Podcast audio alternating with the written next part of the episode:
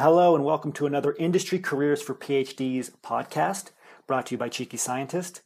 I'm your host, Isaiah Hankel, and today we will be talking with Emma Hitt on careers in medical writing.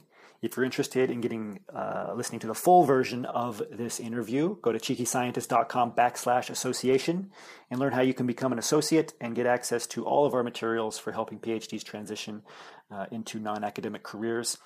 Uh, if you would like to get these highlights delivered to your email inbox when they are released, go to cheekyscientist.com and subscribe under where it says Start Here. You can also subscribe to this podcast on iTunes.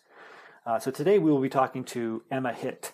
Uh, her company is Nascent Medical LLC, uh, formerly Hitt Medical Writing LLC, uh, which serves uh, to help people continue their medical education, medical content publishing, um, develop these skills, uh, specifically helping PhDs and MDs uh, with their writing ability, uh, so that they can either start their own business businesses as freelance medical writers, or they can get hired by larger firms in medical writing. Uh, Dr. Hitt herself is a seasoned medical communications professional specializing um, in CME and news writing for a clinical audience. Uh, she's been doing this since 1999 uh, in lots of different areas uh, hematology, oncology, rheumatoid arthritis, uh, several medical fields. Uh, she completed her PhD from Emory University. Uh, she has a six week online course called Everything You Need to Know to Start Your Freelance Medical Writing Business. Today, we are going to focus specifically on helping PhDs get into the medical writing field. So, we're going to dump, uh, jump in with Dr. Hitt now. Very excited to have you on today, Emma. Thanks for being with us. Thank you so much for having me. I'm excited to be here. Yeah, so I wanted to, I wanted to start off real simple and you know kind of break it down because we have people that know exactly what medical writing is, and we have others that are just you know they they want to learn a little bit more and see if it might be right for them. So, can you tell us what you know on a basic level, kind of a bird's eye view of what is involved in being a medical writer? Sure, absolutely. So basically, all it is is what it sounds like. So medical writing, and it's basically any type of written communications involving medicine, and it can be split up into about three general categories. So one of them is writing for clinicians, doctors, um, and that would be uh, continuing medical education, manuscripts. A lot of the journal articles that you see are written by medical writers, uh, that kind of thing. And then there's a second group, which is regulatory writing, which is all the documents and documentation for the FDA, so new, new drug applications and prescribing information, uh, things like that. And then the third category is writing for consumer audience. Um, so that would be feature magazines and newspapers and online portals and things like that. That's basically basically uh, the three main categories of medical writing. Great, great. So, so there, there are these subcategories, and, and I think that's important because you know for those of you listening, uh, there there are a variety, and, and, and there there are very different audiences you can write for. But I'm, I'm surely you can write for all three too. Uh, I want to transition a little bit. Okay, so that's kind of the basic understanding. We're going to dig in here, um, but I, I want to talk a little bit about your story and your transition. Uh, Emma, you know, as we know, we have a lot of PhDs, huh? You're also a PhD who are looking to transition into something like medical writing, a different industry, not stay in academia. This is something you've done, so maybe you can tell us a little bit about how you got into this profession. Sure, absolutely. I love telling this story because I like to think that it gives hope to people that are currently getting their PhD and they're just having a really hard time of it. Yeah. Um, so I, yeah, so I started at Emory in 1994, which makes me older than I like to think, but 1994, and I was at Emory for six years getting my PhD. And right in the middle of it, I, I knew that you know, I was just working too hard for too long to go into a postdoc and, you know, not earn good money and work 80 hours a week. So I just started mm. thinking about what can I do that would combine science. And um, I had been told uh, back in college before then that I I had talent as a writer, and I didn't think much of that yeah at the time. But that came back and i thought well maybe uh, is there a way i can combine science and writing? And so I, it was just when the internet was starting which is incredible to think about. So that was like 99 you know it was just when people I had I had access to internet at Emory, obviously, and I started searching online, and I found the National Association of Science Writers, and I just made the decision, you know, uh, right in the middle of all that, that I was going to become a, a medical, well, a science writer, and then it morphed into medical writing, which is what my that's kind of like a subgroup of science writing, and um, I started, you know, editing people's. Uh, dissertations and doing, taking on any freelance work I could. And then I also got a master's in technical writing. Um, so that's what prepared me for all of that. Okay, so great, that's yeah. the story. No, no, and I, I love it too. And I, I, I mean, this is the, the perfect audience because, uh, you know, the one thing that we do is try to show that there are all these other alternative career options out there. And yeah, I, and can I add to that too? Um, you know, I, it was faced with quite significant opposition by my mm. dissertation committee, and um, you know, back even back then, it wasn't quite as popular as it is these days, where you know, alternative careers in science it's kind of a buzzword, but back then it was not. And so, if anybody's in that situation and people tell them, well, what are you doing throwing away a perfectly good career in science? You know, if, if medical writing is something that you're drawn to and also the lifestyle associated with it, then, you know, just believe in yourself and, and believe in that process. And mm. um, because life is too short to, you know, be in academia or whatever it is if you don't want to do that. Well said. So, no, I, re- I really appreciate that. And, you know, a lot of people that are listening right now, they might not be in a position to speak up or whatever it is, but just knowing, you know, it's good to hear that from uh, other external sources. And so, if you are in that position and you're listening, uh, you know, take that take that message seriously. Go after what you want to do, the lifestyle you want. Don't let other people tell you what you should be doing. Great message. Thank you. Exactly. Uh, so okay, so what? Are, let's you know, simple question. What do you like about your job? So why why was it the right fit for you? Uh, well, yeah. So it's a very good question, um, and I I think sometimes I don't realize how lucky I am, you know, because other people have jobs and I hear horror stories about their jobs, and I'm like, I'm glad I don't have to do that. So, it, uh, you know, the the thing I like most about medical writing, it's a constant learning about a wide range of topics, and it's a broad knowledge and you end up knowing a lot about health, which is useful to people in your life. You know, I hmm. know where to look anything up no matter what. I'm not a doctor, a medical doctor, but I. I can look stuff up and things like that. I can help my friends and family. Um, and it's kind of in contrast to a PhD study where you are just kind of looking at the function of a single protein or something very narrow like that. So I like that broad knowledge that you get.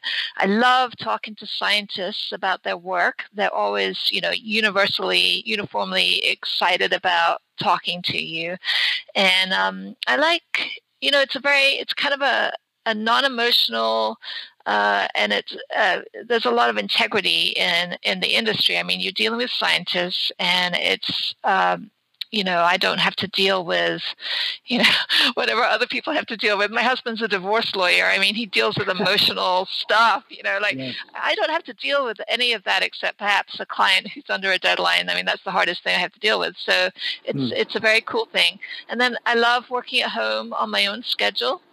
There's no travel, although I did travel extensively because I wanted to travel, but nowadays I don't travel so much. And so it's an ideal profession for kids and family. And then, of course, the pay is, uh, you know, my first year out of grad school, I made 90,000 and I haven't looked back. So it's very nice like that. yes. No, and it's important to do. And I, I think that probably just blew a lot of people's minds, right? We always talk about these false conceptions we have as a PhD. You can either do, you know, meaningful work or have a, or you can have a nice work-life balance, or you can make a lot of money. But there's no reason you can't do all of those things at once. Right. Exactly. Um, so that's that's fantastic. Uh, okay, so let's get a little bit more granular now. So if let's say somebody listening wants to become a medical writer, um, what is the let's well, let's start with the recruitment process. What does that look like? Yeah, so you have to decide if you're the kind of person that wants to do freelance medical writing or if you want to go find a staff job somewhere. And people often think that a staff job is going to be more secure and this, that, and the other. But I can tell you that it's you know the only security you have is how good you are at your job so mm. um, i would say you know, uh, don't think of staff jobs being that secure. But if you wanted to get a staff job, I would recommend um, reaching out to recruiters in the industry. There's all you can find that on LinkedIn very easily. I mean, there medical writing is a job that's in demand a good medical writer is hard to find, especially one that's willing to work on site somewhere rather than remotely. And many companies want medical writers to come into an office. So if you're willing to do that, there's and you're and you're reasonably good at writing, then it, mm. that job is will be open to you. Um, no, that's a good distinction free- to make between the, the free write, uh, the, the freelancing or versus working for a staff. I think that's I, I like that you started with that just because it's one of the first decisions I think should be made before pursuing uh, the career. Sure. So, continue, yeah, please.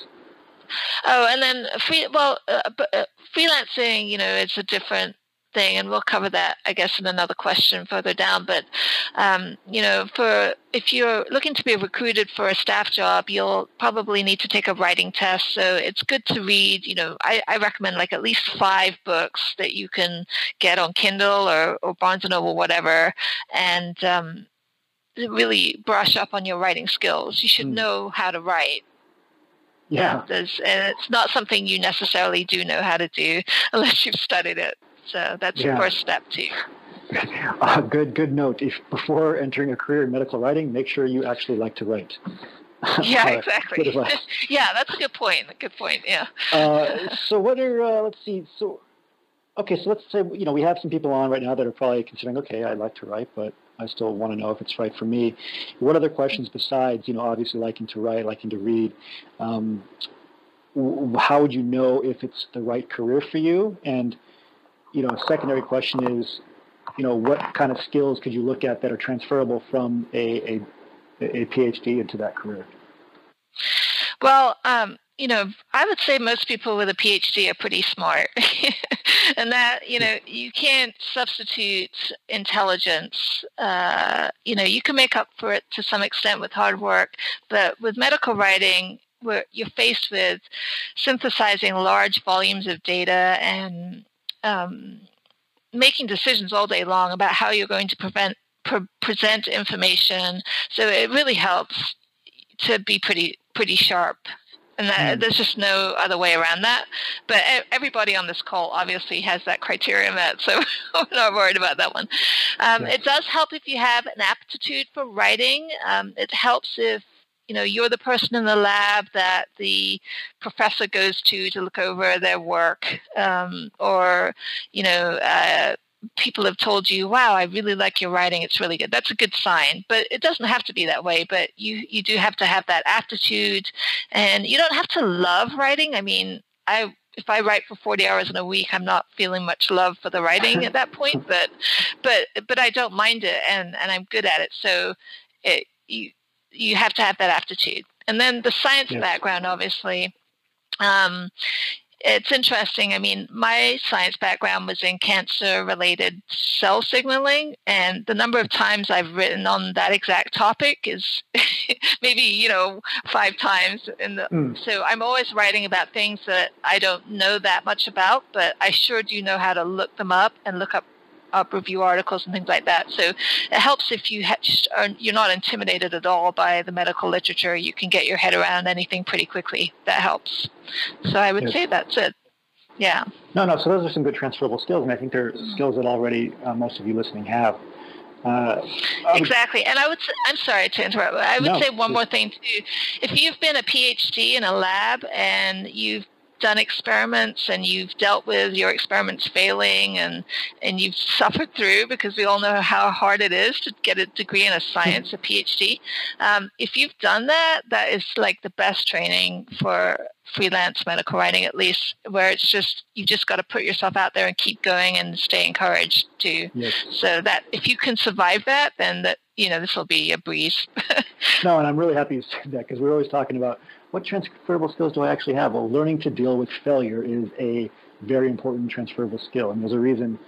You know, every interview is going to ask you a time when you have to deal with conflict. So it's you know the field exactly. of medical writing is not immune to that, and I think that's important for all you guys listening. Uh, great stuff, and uh, yeah, you're you're enthused. I think Irina said it in the chat box here. Your your passion for writing is definitely contagious. So great stuff. Thank you. Uh, so what? Okay, let's let's talk very very tactical here. What what preparation could, should PhDs be doing right now if they want to enter this profession? Let's say they're at the end of their graduate school career, or what's hopefully the last year of a postdoc, right? Or let's say they're you know unemployed at home watching TV. What things can they do right now to start preparing for this career? Well, uh, you know, I mean, it depends. If if your goal is to be a freelancer right after you get your PhD, you should start now trying to get clients, uh, set up a website. Um, I would say, and this isn't self promotion, but I would say buy my book. It's called Freelance Medical Writing, and you can buy it on Amazon. And if you can't afford to buy it, just email me and I'll give you a free copy. If we could that, I think you should just read my book, and it will it tells you everything that you need to do. You're going to get hundreds of emails now. Right? I know. well, if I give you a free copy, you have to tell somebody about it. That's all. There That's all I ask. Yeah. But um, yeah. So and, and, then also, like I've said, you know, read some books on actual writing. Um, I'm trying to think of a good like style. Uh, uh, uh elements of style. I can't remember the elements of yeah, style and it, yeah. Strunk and White. Yeah, and um, just anything you can find in Barnes and Noble about writing. Yeah, great advice there. And I'll, I'll just add, I think um, it's it, that what you said is get your own clients. I'm sure a lot of people's jaws just dropped. Like, how is that even possible, right? So, but uh, building up a client base and start, you know, using the same skills you guys have learned, you know, in the association on networking, um, pitching yourself. Like, you can start using these skills now to get uh, clients for that you can write for. I mean, there, it's a it's a there's a massive exactly. need right now. It's it's a growing field. It's not shrinking at all. They need writers. Sure Con- I mean, content in general is so popular, and being able to write at a high level on these topics, there's very few people that can do that uh, consistently, especially. So, sure. and so, and I like that you're talking about a lot of the crossover stuff. So, like some of these books, like it would be. It doesn't matter if you have a you know a PhD in English or science. Like you still need to be able to write well. So, elements of style. Um, you know, there's a book called On Writing Well. All these different things they they do apply. Yeah. And so, I, I I think that's very very solid advice. Thank you. Thank um, you. Okay, so let's let's talk about actually applying for a job. So you, you call them staff positions versus freelance positions. I also want to talk about how you'd actually re- reach out for clients, but let's let's go here first. So in terms of resumes, um, networking, what kind of strategy would you put in place if you wanted to get a, a, a staff writing job? Okay, so staff writing job, I would make a um, a medical writer's resume, which will be about a page or two pages. So it's very different than an academic CV. Uh, and then you also want to pull out all the writing that you've ever done. I mean, whatever you can pull out, um, you know, make that highlight. Make make an effort at least to direct it towards medical writing, and if you've taken a course or whatever, then highlight that a course in writing um, you know, make sure that mm. stands out. And then, uh, like I said, so reach out to recruiters and also um, not to be self-promotional again, but I have something called the Hitt List, which is every every Tuesday it goes out and it has it's free, it's totally free, and you just sign up to it and um, type it into Google Hitt List, and uh, it's medical writing jobs, and many of those are staff jobs. Yes. Uh, and so that's a good way, at least, to see the recruiters. There's a lot of applicants to each of those jobs, I'm sure, but the recruiters can be contacted. So that's free. Yes. And just just to recap, you guys, I mean, all, you're hearing the same exact strategies you're learning for other positions, right? The two-page resume, the more industry-style resume, the networking, the reaching out to recruiters. Um, great stuff.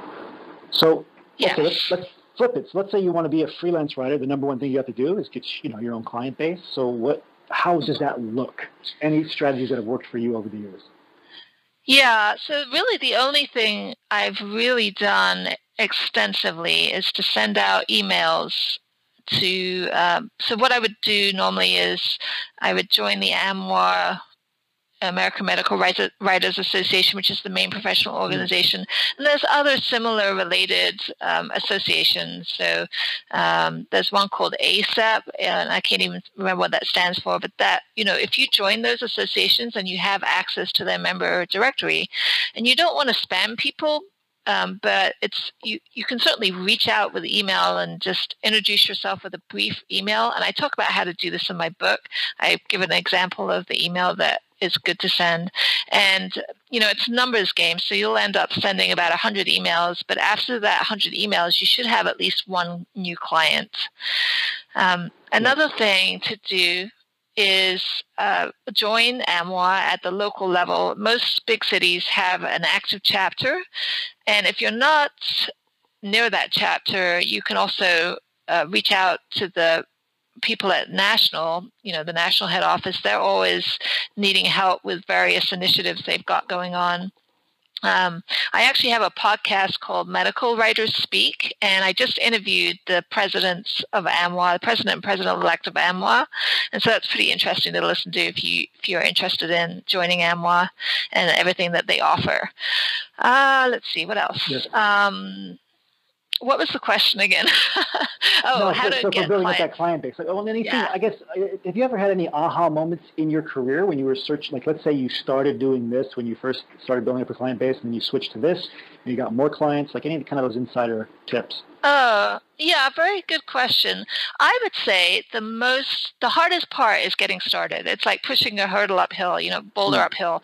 Uh, the after that, like if you're good and if you're responsive to your clients and you're friendly, easy to work with, that's all of those things. You do good work. You are going to be overloaded with work like pretty quickly. I would Yeah. say. I mean, it, it's. I haven't had to market um, you know, as an individual writer, I haven't had to market my services for a, a long while, which is nice because it's kind of tedious to do it. Yes. But um, this industry, the medical writing industry, is pretty small, and so word gets around, and uh, unfortunately, it probably gets around for the good and the bad, you know. But if you do good work, um, you're going to get referrals, and um, you know, Yeah. it just is a matter of just attending to people's emails and requests too. When you, you know, be be responsive to emails.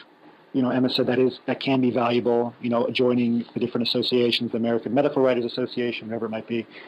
Um, but they're valuable for the network and the list of Yes. the people involved in that. It's not valuable for the title, right, or just to get in it. Like you have to get in there and then you have to network afterwards. And networking is very similar to, like just Emma said, it's very similar to marketing.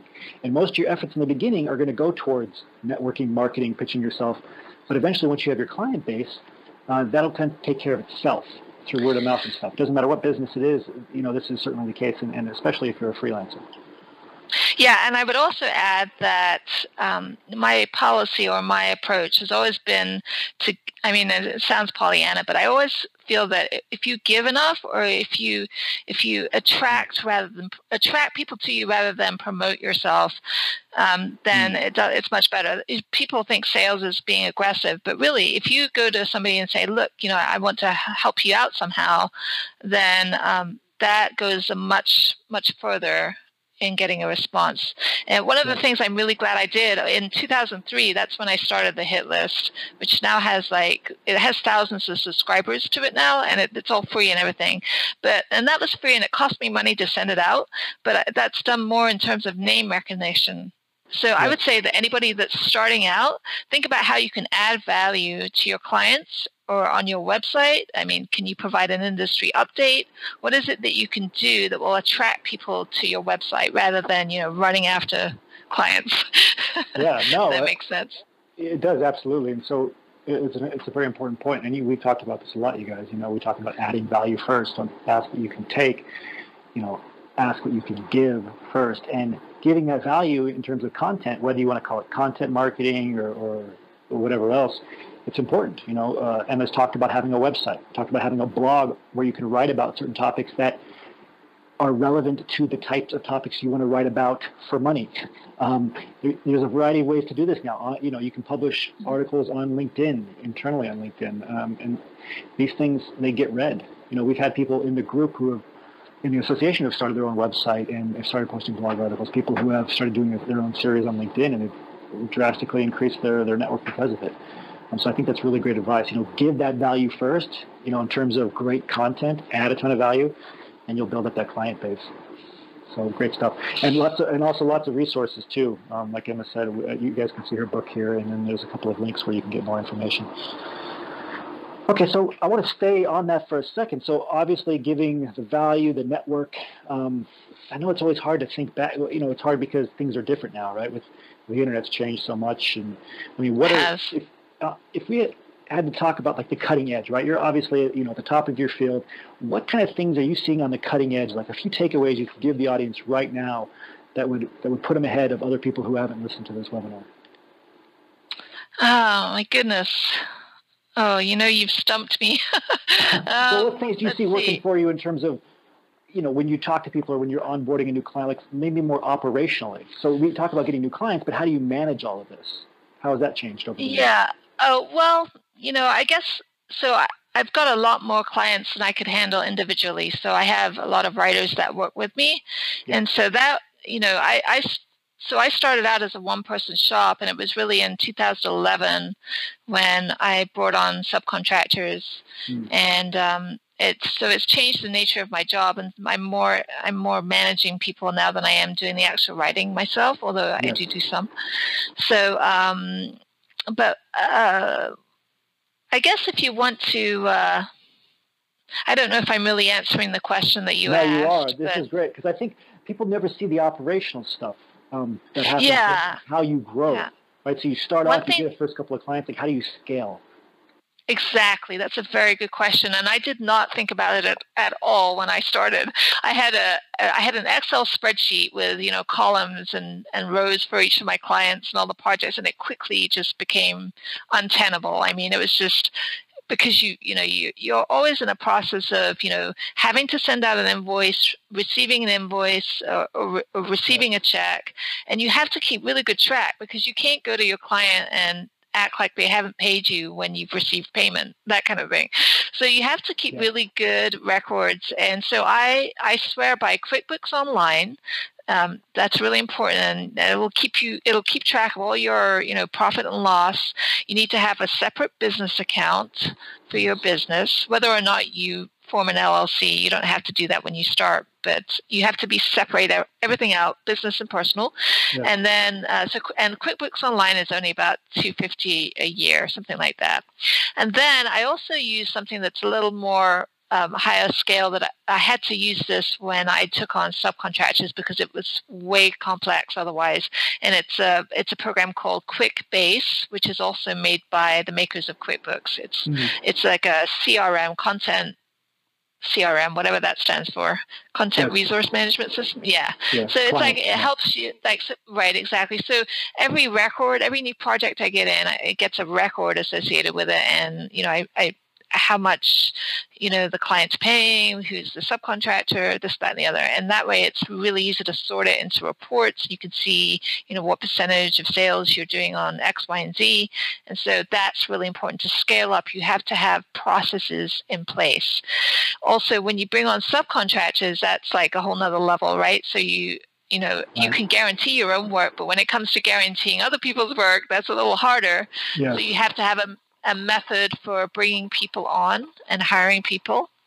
And um, yes. you know all, all kinds of things. So it's it's complex. Thank you for joining us for another industry careers for phds podcast. If you're interested in attending one of these interviews live or if you're interested in getting access to the full interview including all of the background materials and show notes go to cheekyscientist.com backslash association and learn how to become a associate. Um, you can get on the waitlist for the next association enrollment period there and learn full details about the program. It's a program specifically designed to help PhDs transition uh, into top industry positions. If you would like to see receive more of these interview highlights uh, via our podcast, uh, sent directly to your email, go to cheekyscientist.com and email subscribe under where it says start here. If you haven't already, you can also subscribe to this podcast on iTunes. Um, until next week, remember your value as a PhD and start thinking and acting like a successful industry professional.